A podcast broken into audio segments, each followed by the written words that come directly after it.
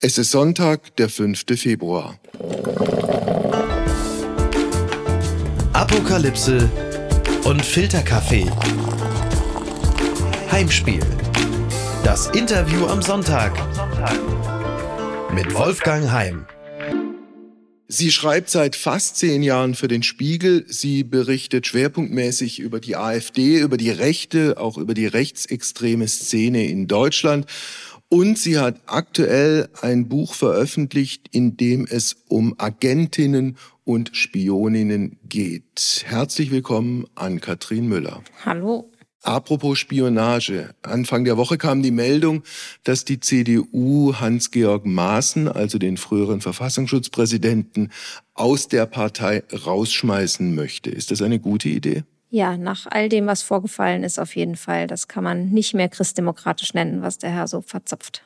Höhepunkt seiner Äußerung war ja diese Formulierung von der rot-grünen Rassenlehre, bei der Weiße als minderwertig angesehen werden. Also wir können beide nicht in den Kopf von Herrn Maaßen gucken, aber es ist schon einigermaßen von außen betrachtet befremdlich, wie weit sich jemand, der eigentlich die Verfassung früher jedenfalls von berufsmäßigen schützen sollte, von dieser Verfassung wegbewegt. Auf jeden Fall. Also man muss sagen, dass er schon immer mindestens erzkonservativ war, äh, wenn man sich anguckt, worüber er zum Beispiel seine Doktorarbeit geschrieben hat, all diese Dinge. Aber er hat sich natürlich in den letzten Jahren nochmal dann doch auch radikalisiert. Äh, wir haben mal recherchiert vor ein paar Monaten schon, wo er eigentlich so diese ganzen Videointerviews gibt, die er ja so macht, so gerne offenbar, weil er dann eine Stunde lang in eine Kamera reden kann. Das findet man dann bei YouTube oder so bei Telegram, auf all diesen Kanälen. Und das sind wirklich auch immer sehr AfD-nahe Plattformen, extrem rechte, verschwörungsideologische Plattformen, wo er ehrlicherweise auch Sätze sagt, die fast noch schlimmer sind als das mit der Rassenlehre. Aber natürlich ist das was, was jetzt in die breite Öffentlichkeit kam und äh, da musste die CDU reagieren. Endlich, muss man sagen. Er ist ja jetzt vor wenigen Tagen äh, gewählt worden zum Vorsitzenden dieser Werteunion. Werteunion assoziieren viele Leute. Es ist irgendein konservativer Ableger der CDU, hat aber ganz offenkundig mit der Partei nichts zu tun und die Parteiführung hält auch nichts davon. Ja, das ist auch interessant. Da gab es auch eine Wandlung. Also es gab schon Zeiten, in denen auch ein Friedrich Merz, jetzt CDU-Chef, äh, sozusagen bevor er diesen Posten hatte, das gar nicht so schlecht fand. Und das ist neu, dass man sich davon so abwendet und jetzt sogar darüber redet, ob man so einen Unvereinbarkeitsbeschluss treffen will. Tatsächlich ist es wie so ein Bindeglied zur AfD, diese Vereinigung. Und ähm, die kann man auch ehrlicherweise nicht mehr konservativ nennen. Ich würde das Neurechts nennen oder ja, extrem rechts. Das ist schon so weit, so gegen alles, was man irgendwie quasi die Mitte oder das Establishment nennen, die das äh, nennen würde. Das mhm. ist, nicht, ist nicht konservativ. Du guckst dir ja diese Szene, und darüber werden wir im Detail auch noch sprechen, äh, seit drei, vier Jahren quasi schwerpunktmäßig an. Mhm. Ist es so gekommen, wie du es gedacht hast oder ganz anders oder noch viel schlimmer? Also ich hätte manchmal gehofft, dass meine ähm, ja, Befürchtungen nicht wahr werden, aber es ist eigentlich viel so eingetreten, wie man es gedacht hätte. Also dass Meuten irgendwann raus ist aus der AfD, dass bestimmte Akteure in der Bewegung größer werden, dass mehr auf die gehört wird, dass es in, also es heißt ja immer, die radikalisieren sich immer weiter. Ich würde eher sagen, das Feigenblatt fällt immer weiter ab und dass man mehr sieht, wer sie sind. Also mhm. es gab diese Strömung immer schon, sie werden halt stärker. Aber natürlich ist die äh, AfD auf dem Weg, irgendwie ihrem insgeheim Parteichef Björn Höcke zu folgen. ja.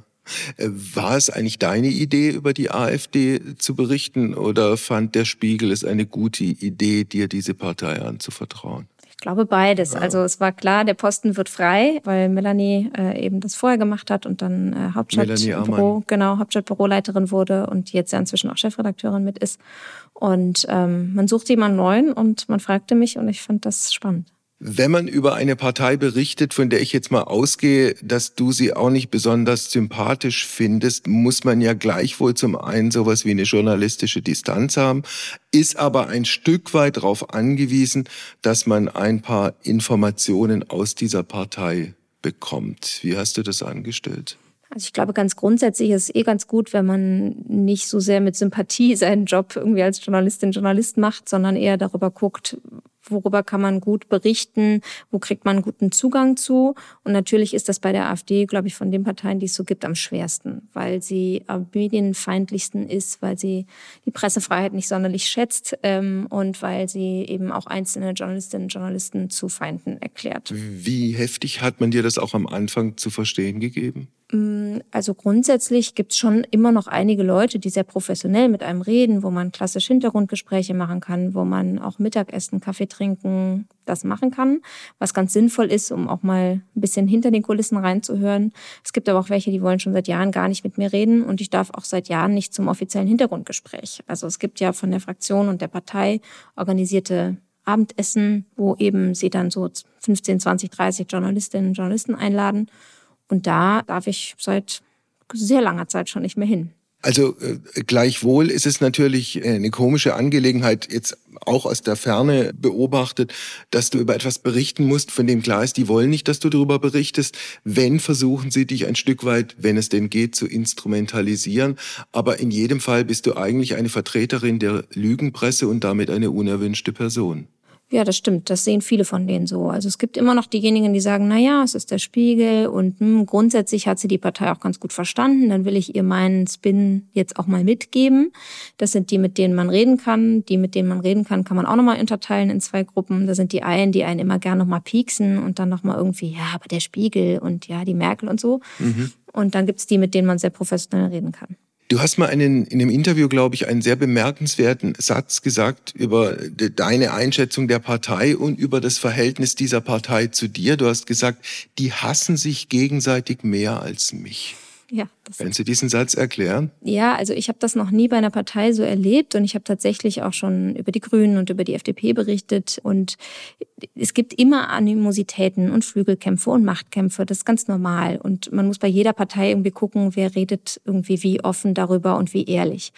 Aber bei der AfD ist es so, dass es wirklich sind ja auch bestimmte Charaktere in der AfD, oft Leute, die irgendwie mal eine Art von Karriereknick hatten oder so und die sozusagen nur noch das haben und auch ja ausgegrenzt wurden, teilweise von Familien, Freunden, wie auch immer, und die alles da reinstecken und die sind unerbittlich. Und die, wenn die da in der Partei denken, der bringt uns auf den falschen Pfad, dann hassen die diese Person noch mehr eigentlich als mich, den offiziellen Feind, die Lügenpresse. Mhm. Und das ist ganz interessant, weil ähm, ja, also für mich ist es so zwei Quellenprinzip. Normaler Journalismus funktioniert da halt nicht. Man muss mhm. immer noch mehr Leute befragen. Aber wenn man dann verschiedene Male aus bestimmten Richtungen denselben Spin hört, kann man damit schon was puzzeln. Was du gerade gesagt hast, kannst du das an einem konkreten Beispiel festmachen?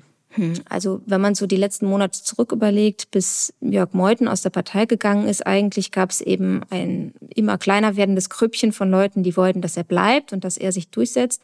Und dann gab es eben eine große Mitte, die ihn nicht mehr haben wollte, aber auch jetzt nicht alles dafür getan hat, dass er geht. Und dann gab es eben einen sehr starken Rand, der ähm, ihn loswerden wollte. Und passiert eher selten, aber es gibt schon immer mal wieder, dass auch AfD-Leute auf mich zukommen, sagen, hier, ganz interessant, haben Sie schon gehört, der Meuthen hat das und das gemacht. Und da muss man immer sich natürlich nochmal fragen, hm, also A, stimmt es das sowieso, aber B auch, will man sich jetzt zum Teil dieses Spiels machen? Das ist immer in der Politik so, das mhm. ist auch immer als Journalist so, aber bei der AfD halt nochmal ein bisschen stärker. Der heimlich unheimliche Chef der AfD ist mit sehr großer Wahrscheinlichkeit Björn Höcke. Wie nah bist du dem hm, beruflich bisher gekommen? Also er hat lange Monate, fast Jahre eigentlich so über Corona hinweg ähm, keinen Kontakt so richtig äh, haben wollen, was ja auch okay ist. Ich hatte ihn dann ähm, nochmal angefragt rund um den Parteitag, weil ich gerne nochmal wissen wollte, wo er so seine Truppen sozusagen hinjagt oder wo er sagt, hier, die sollen das und das entscheiden. Und da wollte er sich erst nicht treffen, beziehungsweise meine Anfrage wurde ignoriert. Und dann habe ich auf dem Parteitag nochmal gesagt, hier, das ist doch jetzt kein Umgang. Und dann gab es tatsächlich ein Treffen. Das ist dann auch in dieses Stück eingeflossen. Richtig nahe kommen lässt er sich natürlich nicht. Das mhm. ist ein großer Meister der Inszenierung. Da ist er sehr viel besser drin auch als noch viele andere. Wie würdest du den psychologisch gesehen in drei, vier Sätzen beschreiben? Puh. Das mache mach ich eigentlich generell nicht so gerne, so Psychologisierung. Dann lass, dann lass das Psychologische weg. Ja, ähm, also er ist ein sehr, sehr kontrollierter Mensch. Ist ganz interessant. Viele haben auch am Anfang immer gesagt, naja, der ist so schüchtern, wenn man den abseits der Bühne spricht und so, nur auf der Bühne, da wird er irgendwie laut. Ich halte das für Inszenierung. Er ist halt Lehrer, er weiß sehr gut, wie er wirkt. Er weiß sehr gut, wie er eine größere Gruppe von Menschen irgendwie ähm, besprechen kann. Und er hat halt einen sehr klaren Plan. Mhm. Er ist allerdings nicht gut im Netzwerken, dafür braucht er Helfer. Ähm, und interessanterweise sehen die in ihm aber diese Gestalt, die sie dann weiterführen kann und deswegen machen sie das für ihn. Wenn du sagst, er hat einen klaren Plan, wie sieht dieser Plan aus? Also er macht das ja relativ unverhohlen inzwischen. Er teilt Empfehlungen für Bücher, die vom Tag X und oder dem Tag nach dem Tag X reden, also vom Scheitern der BRD, muss man sagen, der Bundesrepublik und der Form, in der wir jetzt leben, nämlich dieser Demokratie, und will die sehr stark verändern. Er will Parteien verbieten, er will bestimmte Medien verbieten, er will Studiengänge abschaffen, ähm, all diese Dinge. Und wenn man sich das überlegt, was heißt Parteien verbieten, was kann denn da noch übrig bleiben? Nicht mehr so richtig viel. Also vermutlich äh, Organisationsformen, die sich rund um einzelne Personen scharen. Da ist man dann, wenn man das weiterdenkt, schon irgendwann beim Führerstaat. Das bedeutet natürlich, dass jemand, der diese Demokratie in so eindeutiger Form ablehnt, äh, nicht nur Fall ist für den Verfassungsschutz, das ist es ja jetzt schon so, sondern auch sich sehr massiv die Frage stellt, warum eine solche Partei mit so jemandem relativ weit oben nicht verboten wird. Tja, also es ist ja so, dass der Verfassungsschutz immer sehr vorsichtig sein muss im Sinne von, die wollen nichts vorschnell machen, wo sie dann vor Gericht im Zweifel scheitern. Und natürlich gibt es eine sehr weit gefasste Meinungsfreiheit in Deutschland. Das ist auch gut so grundsätzlich. Und es gibt auch bestimmte zusätzliche Rechte für Politiker und Politikerinnen, dass die eben das sehr weit auch nochmal auslegen können. Jetzt ist halt die Frage, ist die AfD schon Björn Höcke Partei? Also ist er sozusagen so mächtig, dass er eigentlich bestimmt, wohin es geht wo man bei einem Parteitag gesehen hat, bis zu 60, 66 Prozent kriegt er schon. Ja. Da könnte man also meines Erachtens schon argumentieren, da müssen wir jetzt mal drüber nachdenken, ob man in diese Richtung geht. Aber tatsächlich ist er von den offiziellen Posten halt nur Landeschef in Thüringen und Fraktionschef. Okay, dann, dann frage ich nochmal andersrum. Stehen denn Tino Kruppalla und Alice Weidel äh, mehr und stärker auf Seite der demokratisch-freiheitlichen Grundordnung? Äh, nee, das kann man so auch nicht unbedingt sagen. Sie haben einen anderen Stil und auch eine andere Art zu sprechen. Aber ich meine, gerade Tino Kropala spricht oft wie ein Reichsbürger, wenn er sagt, wir sind gar kein souveräner Staat. Alice Weidel macht das Spiel sehr geschickt mit, hat sich auch mit Höcke verbündet, dann wieder nicht. Jetzt gerade ist sie gerade nicht so dicke mit ihm, aber das ist immer eine Machtfrage. Und wenn sie das Gefühl hat, in der Richtung ist es besser gerade, dann gehen sie in die Richtung. Wenn man sich die Reihe der Parteivorsitzenden anguckt und sich auch anguckt, auf welche Art und Weise die dann zurückgetreten sind, zurücktreten mussten und entsorgt wurden, kann man da, also die Namen sind äh, Lucke, den viele ja schon vergessen haben, dann äh, Frau Petri und jetzt zum Schluss Meuthen, kann man sagen, das geht einher mit einer jeweils zunehmenden Radikalisierung dieser Partei? Wenn man denkt, dass diese Personen sehr dafür stehen, wie die Partei damals war, ja, ich würde es eher so sehen, die Aushängeschilder werden halt andere. Also weil Natürlich ist es so, dass äh, Herr Lucke noch immer irgendwie für einen anderen Kurs grundsätzlich stand, aber auch er hat, das hat die Kollegin Melanie Ammann, die wir schon erwähnt haben, mal rausgefunden, das in Kauf genommen, dass er diesen braunen Bodensatz sozusagen in der Partei, also der wusste, dass der da ist und hatte kein Problem damit. Bei Petri war das ähnlich, die hat sich erst mit den ganz Rechten verbündet, um ihn loszuwerden, dann hat Meuthen dasselbe gemacht, hat sich mit dem Flügel verbündet, um die loszuwerden. Und so ist es immer jeder, der irgendwie auch nur einen Schritt auf die zugeht, auf die Höckes, sage ich jetzt mal so, der wird halt am Ende im Zweifel verlieren. Und jetzt ist die Partei da, wo sie hingehört. Was war für dich persönlich die härteste Begegnung und die härteste Erfahrung, die du mit dieser AfD gemacht hast bisher? Also ich wurde auf einer AfD-Veranstaltung, haben mal drei jüngere äh, Mitglieder oder Sympathisanten oder wie auch immer ähm, versucht, mich körperlich zu attackieren und haben mir einen Fahnenstock so in Richtung meines Gesicht und Auges gestochen. Das hätte echt schief gehen können. Das war sozusagen von der direkten Auseinandersetzung so das Härteste. Ansonsten, was man so hört, wie über mich gesprochen wird, auch nicht immer nett, aber gut. Ich habe es auch nicht wirklich anders erwartet. Kriegst du Mails, in denen bestimmte Dinge drinstehen? Ja, klar. Also Mails gibt's täglich, äh, Tweets sowieso. Kannst du die jeweils zuordnen? Äh, nee, das ist oft anonymisiert. Es gibt auch mal, vor ein paar Monaten hat mir jemand Gewalt angedroht. Da habe ich dann tatsächlich auch mal angezeigt. Und äh, da kam letzte Woche eine Mail, dass er jetzt die Kraft des Rechtsstaats gespürt habe. Und also er hat sich nicht entschuldigt, aber er hat gesagt, seine Wortwahl war falsch, aber ohne Entschuldigung. Und äh, er hofft, dass in dieser E-Mail jetzt nichts sei, wofür ich ihn anzeigen könne. Stimmt eigentlich die Geschichte, dass aus der AfD die Aufforderung kam, dich an einem Laternenpfahl aufzuhängen? Schlimmer noch, es soll so ein, so, so einen Plan geben. Also ähm, ein sehr wichtiger AfDler sagt, äh, wenn er irgendwann an der Macht sei, dann würde er mich an der Laterne aufknüpfen.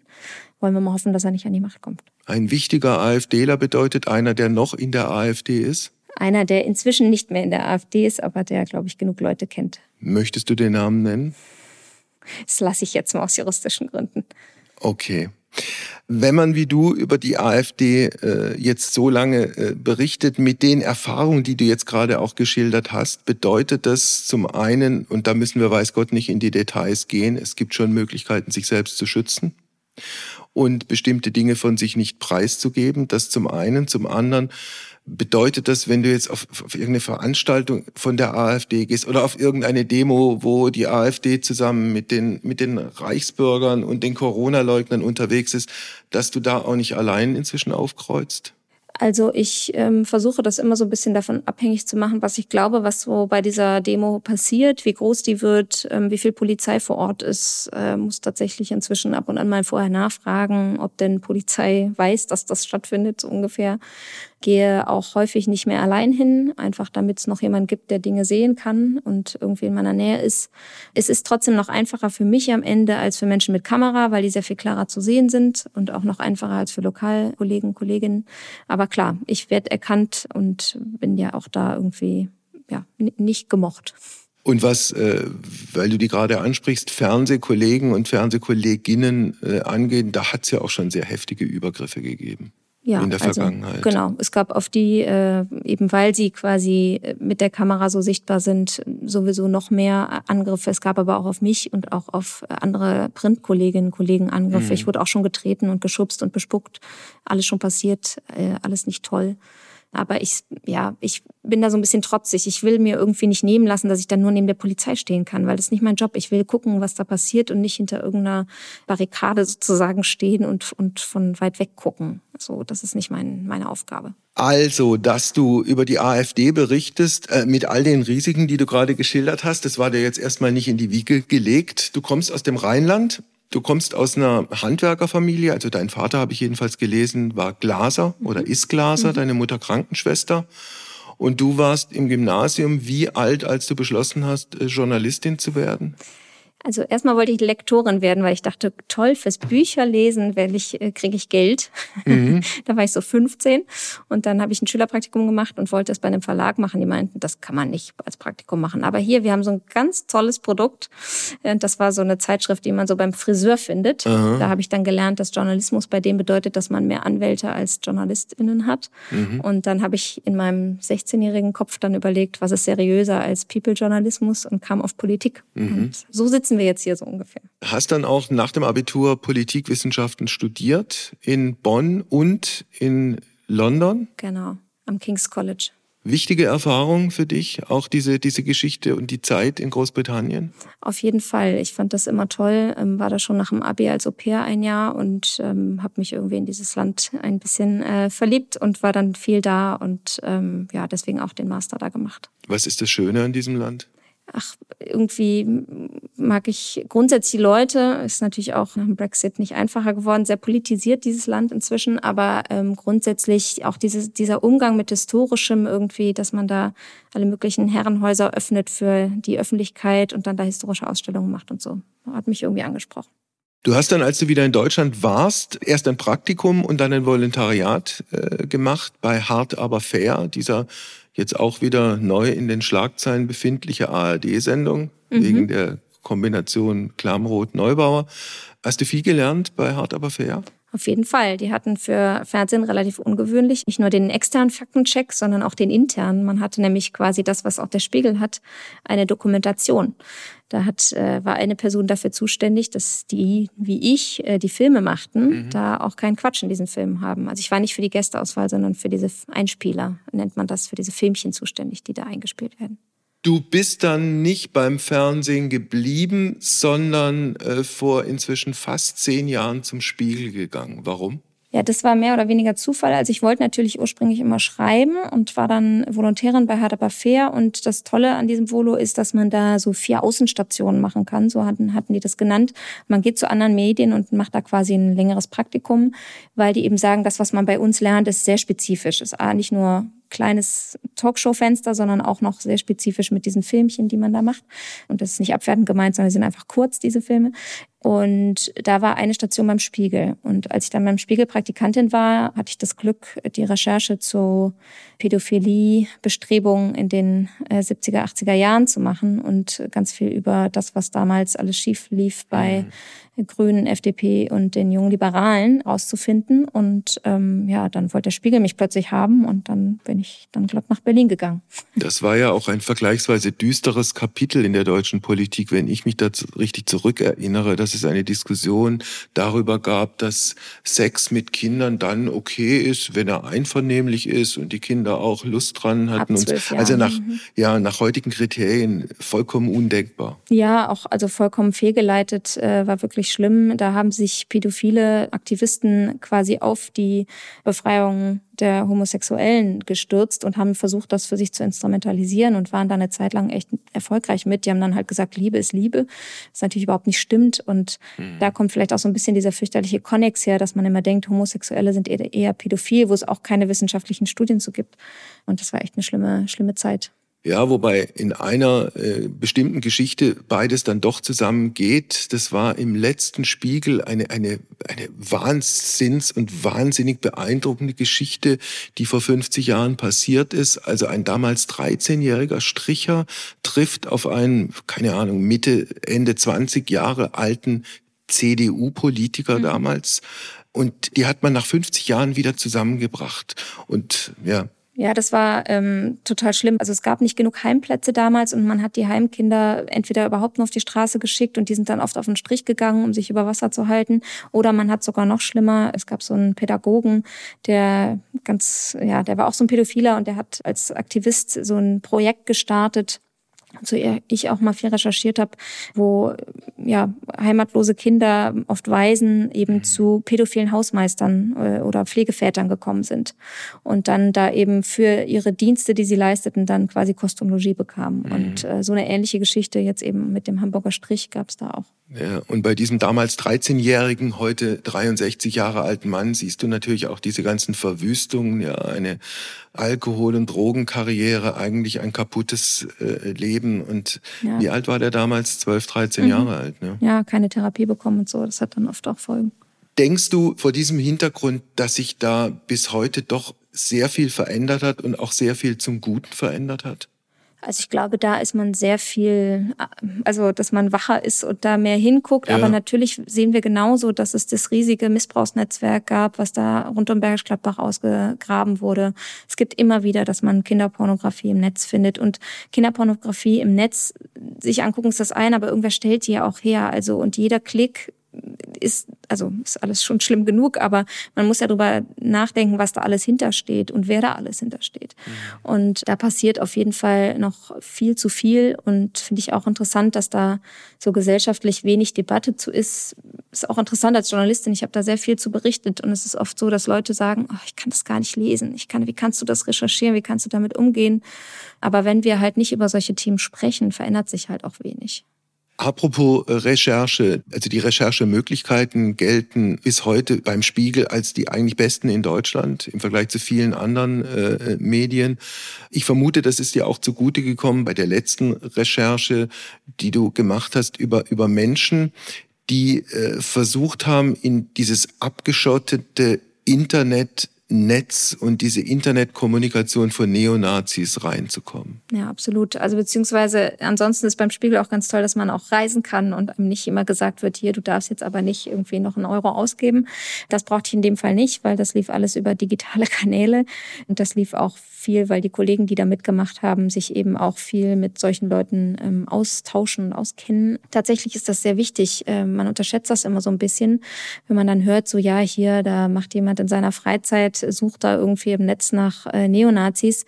Also wenn man das erfolgreich macht, wie die Leute, die wir beschrieben haben, dann ist es ein sehr, sehr zeitraubender Job fast. Ja. Also es ist natürlich eine Art Freizeitbeschäftigung, weil man macht das neben seiner normalen Arbeit und man macht das unentgeltlich und ja, weil man einfach das Gefühl hat, man kann es gut und die Behörden kommen nicht dahin. Wie schaffen die das und welches Risiko gehen diese Leute ein? Also die schaffen das, indem die irgendwie diese Gruppen finden. Also ein Beispiel in dem Text war zum Beispiel jemand, dessen Freund wurde rassistisch bedroht und beleidigt und dann, weil er sehr gut ist mit Technik, hat er sich eben auf die Spur gemacht, wer war das, wo kommt der her? Das kam dann aus von einem Internetboard, dann ist er dahin, hat geguckt, was ist das, hat dann versucht, diese Gruppe zu kommen. Da muss man eben aufgenommen werden. Das heißt, man muss so ein bisschen vorspielen, auch Nazi zu sein. Mhm. Und dann ist man da aber drin und kann mitlesen und kann eben, das ist so ein bisschen wie bei Recherche, die wir machen, so wie so ein Puzzleteil. Ja, also man hat dann irgendwie ein Pseudonym, das deutet aber vielleicht auf einen Ort hin oder auf ein Geburtsdatum und dann puzzelt man so aneinander und hat irgendwann Infos. Gehen diese Leute dann mit diesen Infos auch in die Behörden rein, äh, melden das dann, keine Ahnung, der Staatsanwaltschaft oder der Polizei? Mal so, mal so. Also es gibt die, die sagen, sie arbeiten mit denen nicht zusammen, sie trauen denen nicht, die machen zu wenig, da gibt es selber zu viele Rechtsextreme oder was auch immer dann deren Beweggründe sind. Und dann gibt es andere, die sagen, naja, wir schicken denen den Datensatz und hoffen, die machen was damit. Mhm. Und gleichzeitig gab es auch schon Ermittlungen, zum Beispiel gegen Anonymous-Aktivisten wegen dem Hacks von Rosneft, also der deutschen Tochter von dem russischen Staatskonzern, weil sie da eben gegen vorgegangen sind nach dem russischen Angriffskrieg. Ähm, also begeben sich A selber in Gefahr, von den Behörden gefunden zu werden und, um die Frage von dir eben noch zu beantworten, auch von den Nazis natürlich gefunden und enttarnt zu werden. Mhm. Du hast aktuell ein Buch veröffentlicht, das heißt Die Unsichtbaren. Es ist ein Buch über Frauen in einer absolut männerdominierten Branche, also der klassischen Spionage. Du hast das, glaube ich, mit einem Spiegel-Kollegen zusammengeschrieben, äh, Mike Baumgärtner. Ja, mit Mike. Wie seid ihr auf die Idee gekommen und wie habt ihr euch die Themen geteilt? Das haben wir so ein bisschen äh, in dem Fall mal Corona zu verdanken. Wir waren auf so einem Lockdown-Spaziergang und er macht schon sehr lange Geheimdienste, ich über AfD so ein bisschen Verfassungsschutz. Und dann hat er gefragt, äh, hat er was erzählt, ich glaube zum Tiergartenmord äh, und russische Geheimdienste, wie die da involviert sind. Und dann habe ich gesagt, irgendwie, da geht's doch nur um Männer, das kann doch nicht sein. Mhm. Dann hat er gesagt, stimmt eigentlich. Und dann haben wir irgendwie geguckt, gibt's dazu was und haben nichts Gutes gefunden und haben da gesagt, naja, dazu müsste man eigentlich mal einen großen Text machen. Und Mike, klug wer ist, hat direkt gesagt, nein, das ist ein Buch. Okay.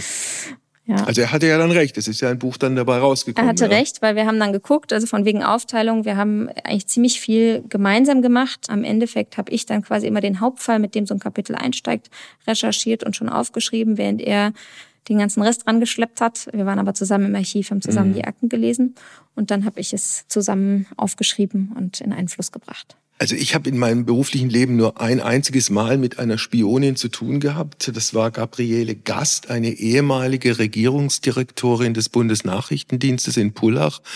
Also die hat für Moskau spioniert, ist dann äh, aufgeflogen Anfang der 90er Jahre zu, glaube sechseinhalb Jahren Gefängnis verurteilt worden. Die spielt in eurem Buch jetzt keine herausragende Rolle? Nee, wir wollten tatsächlich mal die Frau nehmen, die man noch nicht so kennt. Also nicht so viel Matahari, nicht so viel Gabriele Gast. Über die gibt es schon viel. Die haben teilweise, also Gabriele Gast hat ja sogar eine Autobiografie veröffentlicht. Da kann man was finden, wenn man das möchte. Aber zu vielen anderen Frauen, die wir haben, kann man eben sonst nichts finden.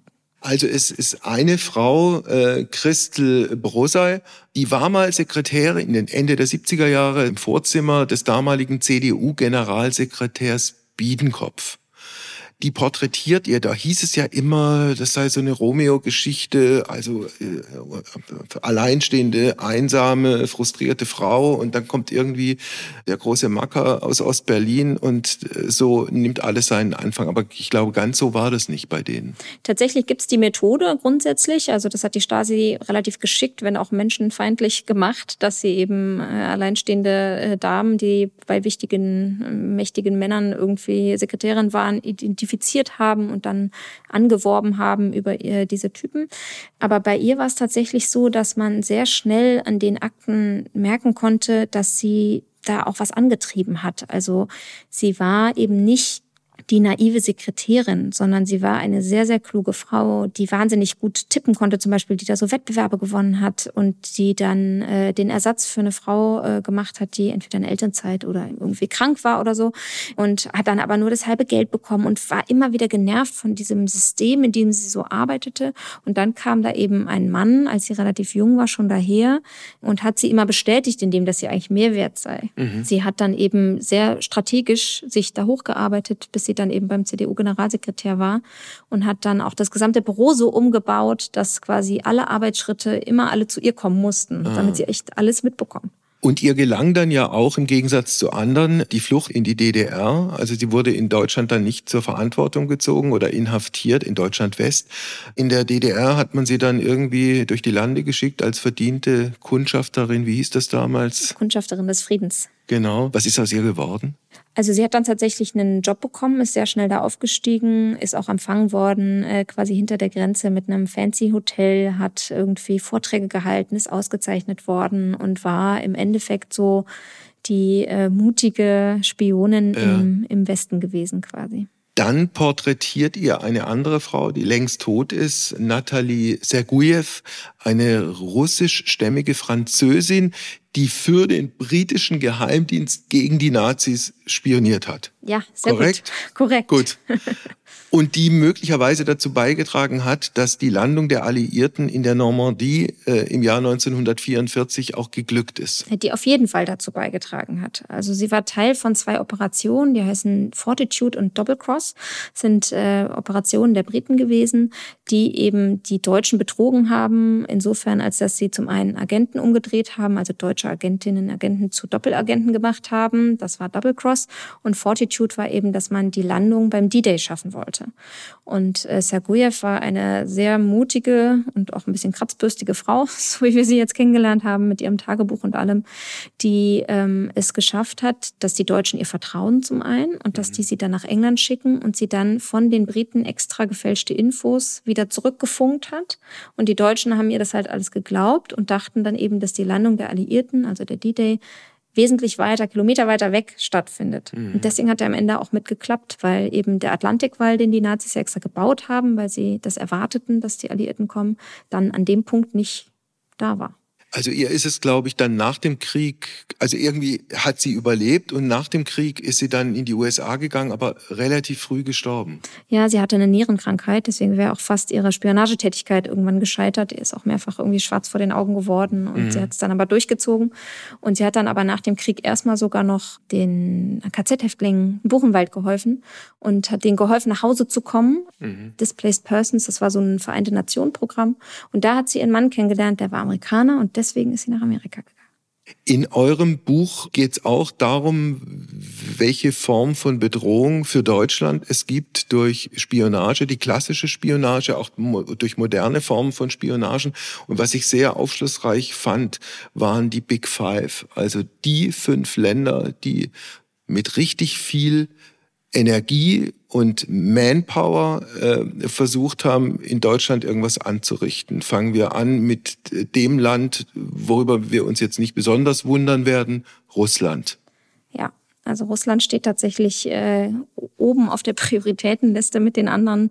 Inzwischen ist es, glaube ich, jedem klar. Leider war es nach dem Ende des Kalten Krieges nicht allen klar, dass wir da so genau hingucken müssen. Das war auch eine Lehre, äh, glaube ich, die man heute inzwischen besser versteht. Also ja. da gab es so das Denken, wir leben jetzt in Weltfrieden. Man hat die Spionageabwehr abgebaut, man hat Gegenspionage runtergefahren, man hat irgendwie gedacht, jetzt machen wir nur noch Friede, Freude, Eierkuchen. Daran haben sich die Russen nicht gehalten. Die hatten dann selbst in den 90ern illegale Spione hier und so. Ja, und heute, was vor allem veranstalten die in Deutschland? Alles Mögliche. Also die machen bis hin zum Tiergartenmord, wie wir ja wissen, haben die gar keine ja, gar keine Zurückhaltung, irgendwie mhm. selbst hier zu morden. Aber natürlich machen sie auch das Klassische. Sie versuchen, Menschen anzuwerben. Sie versuchen, auf technischem Wege Informationen abzuziehen. Und sie verbreiten auch Desinformation, was auch als Teil des hybriden Krieges äh, nicht zu unterschätzen ist und ja auch ein Thema von mir ist.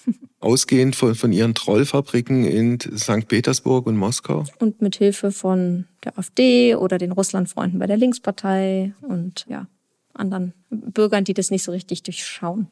Also da gibt es, wenn du jetzt nochmal die AfD ansprichst, auch klare und möglicherweise auch juristisch nachweisbare Verbindungen von der AfD nach Russland? Naja, es gab immer wieder Reisen, die dann auch äh, von russischer Seite bezahlt wurden. Es gab äh, immer wieder die äh, sozusagen, also dass die AfD immer Russland verteidigt hat, selbst jetzt noch verteidigt und sagt, so geht es nicht weiter und wir brauchen mhm. jetzt zwar Frieden, aber die Russen sollen ruhig alle Gebiete behalten, die sie da jetzt erkämpft haben und so.